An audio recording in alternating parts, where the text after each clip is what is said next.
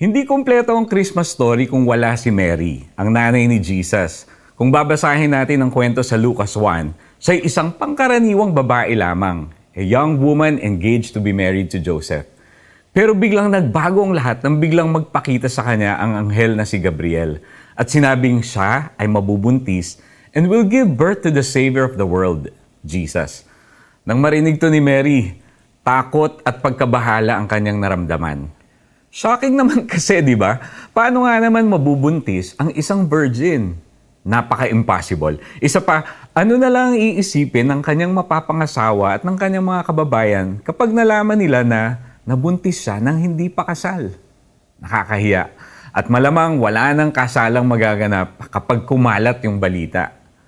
Kaya napatanong si Mary, How can this be? Sinabi ng anghel na siya ay lulukuban ng banal na espiritu at siya ay mabubuntis sa pamamagitan ng kapangyarihan ng Diyos. Still, everything didn't make sense. Mary could have easily said no. Pwede naman na, ibang babae na lang, bakit ako pa? But you know what's truly incredible? Sa kabila ng takot at mga naiisip niya, ito ang naging sagot ni Mary.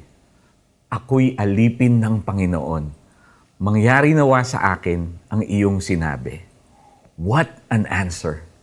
Sobrang nakaka-amaze kung paano naniwala si Mary sa mensahe sa kanya ng angel. Kahit na imposible, kahit na walang sense, kahit na nakakatakot, nagtiwala siya na mangyayari yon. Paano nagawa ni Maria na mag-yes sa isang napaka-imposible at nakakatakot na assignment? Dahil alam niya kung sino ang nagsabi nito. Alam ni Mary na galing ang salita kay God alam ni Mary na kahit kailan hindi siya ipapahamak ng Diyos kaya kahit mahirap na kaya niyang sumunod at i-allow si God na gamitin ang buhay niya para sa purpose na itinakda niya. Even if it didn't make sense, Mary said yes to God. And true enough, the miraculous birth of Jesus happened dahil sa faith at obedience ni Mary. Maraming tao ngayon ang naligtas at nakakilala sa Panginoon God can do the impossible through you and in you.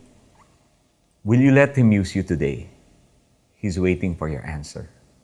Let's pray. Dear Lord, give me faith just like Mary's. Today, I give you my yes. I want to be your servant. Use me for your glory. And para sa ating application, gawing everyday declaration ang sinabi ni Mary sa Luke 1.38 Let your will be done in my life, Lord. Sumagot si Maria, Ako'y alipin ng Panginoon, mangyari nawa sa akin ang iyong sinabi. Pagkatapos, umalis na ang anghel. Luke 1:38. This is Iko Gonzalez reminding everyone that there is blessing in obedience. God bless you.